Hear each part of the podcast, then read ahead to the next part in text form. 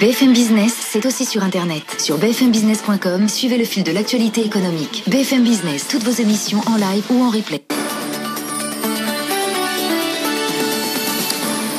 Faiza Younsi qui nous rejoint à 20h30. Faiza, bonsoir. On redémarre avec euh, bah, les GAFAM. Euh, Amazon cette fois-ci, hein, et plus Apple. Amazon, de nouveau dans le viseur des autorités européennes. La Commission européenne accuse le géant américain de pratiques anticoncurrentielles. Amazon tirerait profit des données des vendeurs qui utilisent sa plateforme. Ce sont en tout cas les conclusions provisoires d'une première enquête qui est menée depuis deux ans. Et ce n'est pas le seul grief de Bruxelles qui ouvre une deuxième enquête. Laura Cambo. Dans le viseur de la Commission européenne, le double statut d'Amazon, celui de vendeur et de place de marché. Elle accuse le géant américain de se servir illégalement des informations qu'il détient sur les commerçants qui utilisent sa marketplace. Une pratique qui permet à Amazon de mieux jauger le marché pour ensuite concurrencer les vendeurs avec ses propres produits. Explication de la commissaire européenne Margaret Vestager. L'utilisation de ces données permet à Amazon de se concentrer sur la vente des produits les plus vendus. Cela marginalise les vendeurs tiers et limite leur capacité à se développer. Bruxelles a ouvert une autre enquête. Elle soupçonne Amazon de favoriser sur sa place de marché les vendeurs qui ont recours à ses services de livraison et de stockage. Nous suspectons Amazon de pousser les vendeurs à utiliser ses propres services cela pourrait les rendre toujours plus dépendants de tout l'écosystème d'Amazon.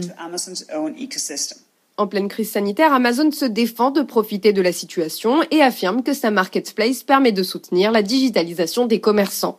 Une stratégie de communication mise à mal par ces accusations de la Commission qui viennent clouer au pilori le géant du e-commerce.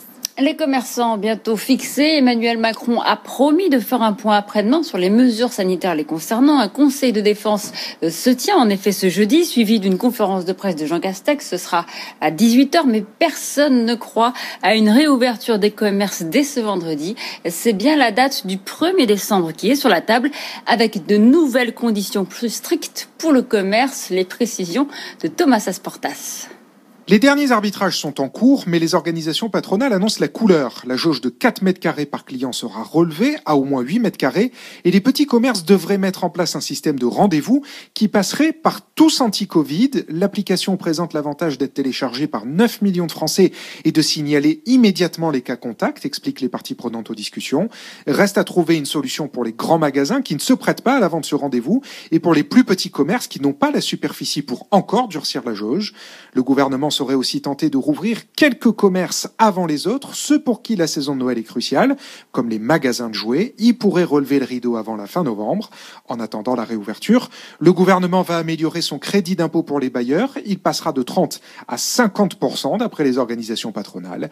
Bercy est prêt à faire un geste supplémentaire, mais attend cette fois un engagement ferme de la part des grandes foncières. Toujours dans le secteur du commerce, l'annonce choc du groupe Printemps. Il veut fermer sept magasins en France. Alors Pour la direction, c'est indispensable pour mener ce qu'il appelle son nouveau plan de relance.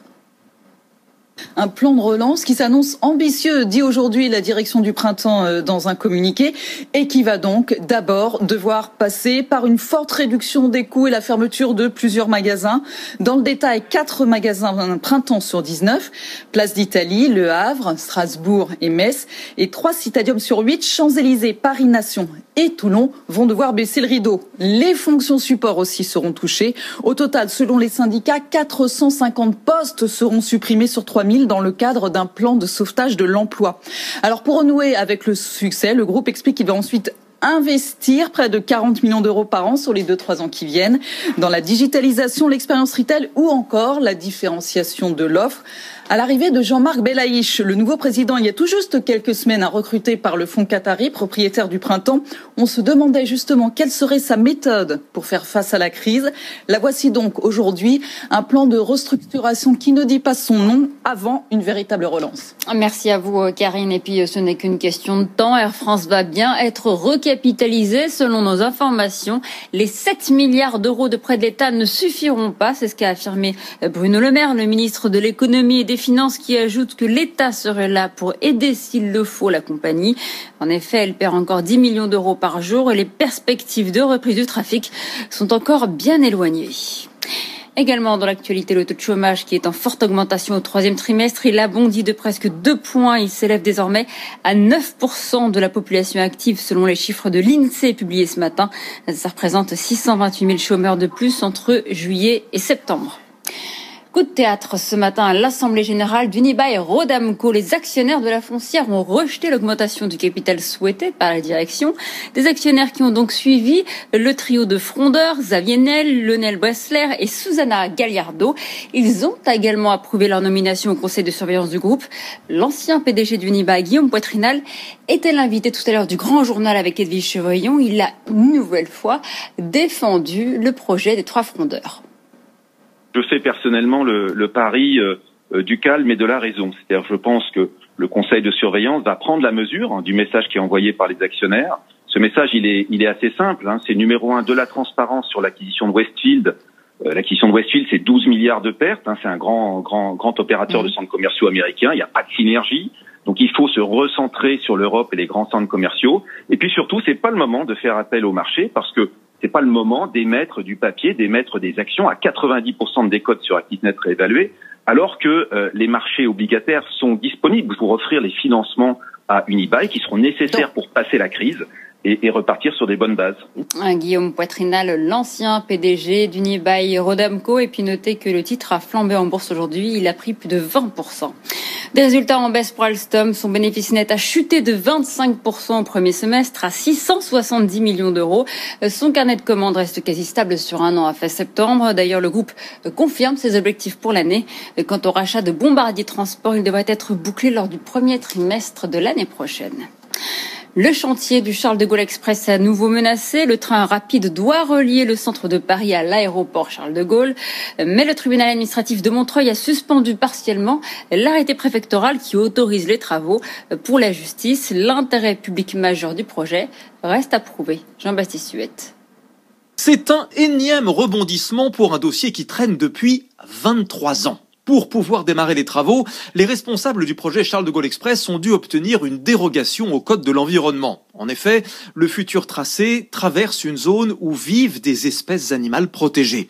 La commune de Mitry-Mory en Seine-et-Marne, opposée au projet, a donc saisi la justice.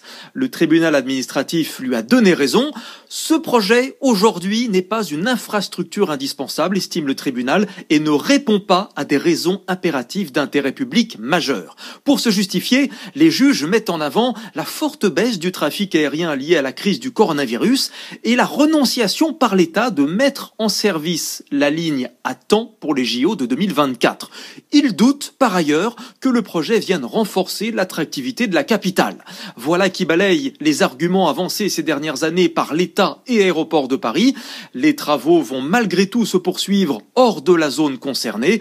Augustin de Romanet, le PDG d'Aéroports de Paris, rappelle que 800 millions d'euros ont déjà été mis sur la table. À 8h38 sur BFM Business, tout de suite Tech Co avec Sébastien Coinon se retrouve tout à l'heure, hein, euh, après 22h. Faiza